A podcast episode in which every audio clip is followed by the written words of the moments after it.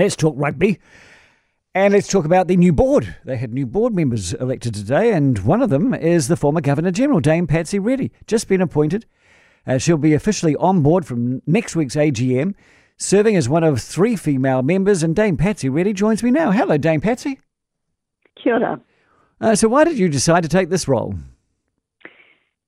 I decided after I finished my term, uh, five years as Governor General, that I'd take my time and look around for something that really excited me, something a bit different, uh, and something I thought that I might be able to um, contribute to uh, that would be um, uh, worthwhile for the nation. Sounds rather grand, doesn't it? But uh, when this was offered to me, when I was asked to consider whether I would put my name forward for NZ Rugby, I was completely taken by surprise. It had never occurred to me as um, as an option.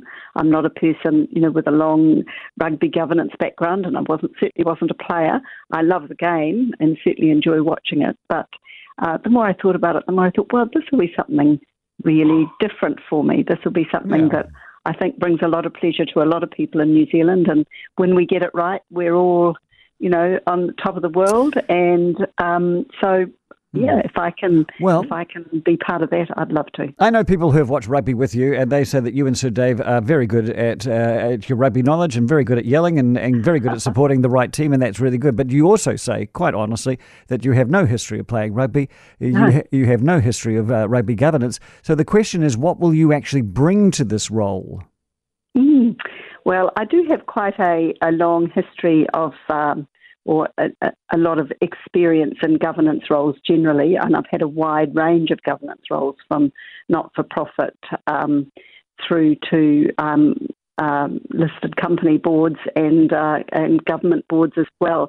So I've done a range of things in, in, in various sectors, um, and basically the rules of governance are pretty well established, and really what you're there to do is to support to ensure that the management of the organisation is um, following strategy, is on the right track, is dotting the I's and crossing the T's, and has, yeah. is answerable. And, and, obviously, the last five years, I had the ultimate role of um, being um, presiding over the executive council of uh, the government. So, you know, I've done governance at quite a lot of levels.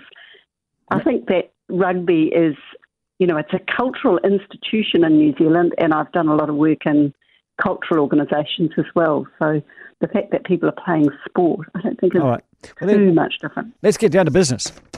Are you supportive of the Silver Lake deal? I am, and I I actually qualify that by saying all I know about it is what I've read in the media because I haven't joined the board yet.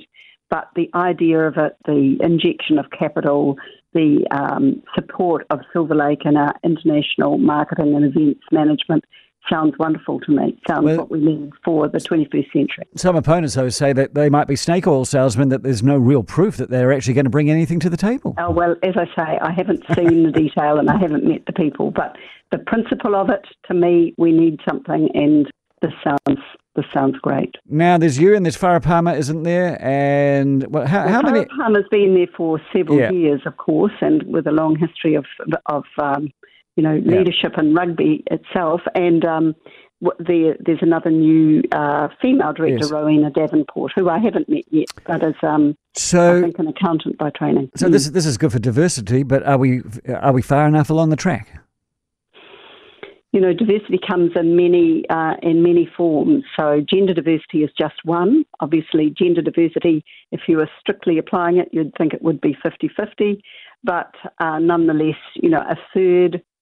You know, I haven't been on many boards that have had had more gender diversity than that. I have to admit, but it's a wee while since my board days. So, um, you know, it's on the track. I think um, Sport New Zealand have suggested it should be at least forty percent. So I guess there's a way to go to meet their own criteria, but there's also uh, ethnic diversity and cultural diversity as well. So, there, you know, once I join the board, once I get my feet under the table, I'll get a better sense of of um, what's needed and, and, and where it's going.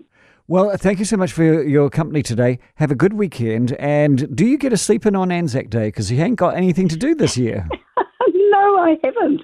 I haven't actually. Um, uh, I will go to, there's going to be a small uh, ceremony at Greytown, which is where I am at present. Um, and it happens that the War Memorial is just across the road from my house. So I will go to that, but it's at the blessedly later time of 10.30 in the morning. I will get a sleep in. Dame Patsy Reddy, thank you so much.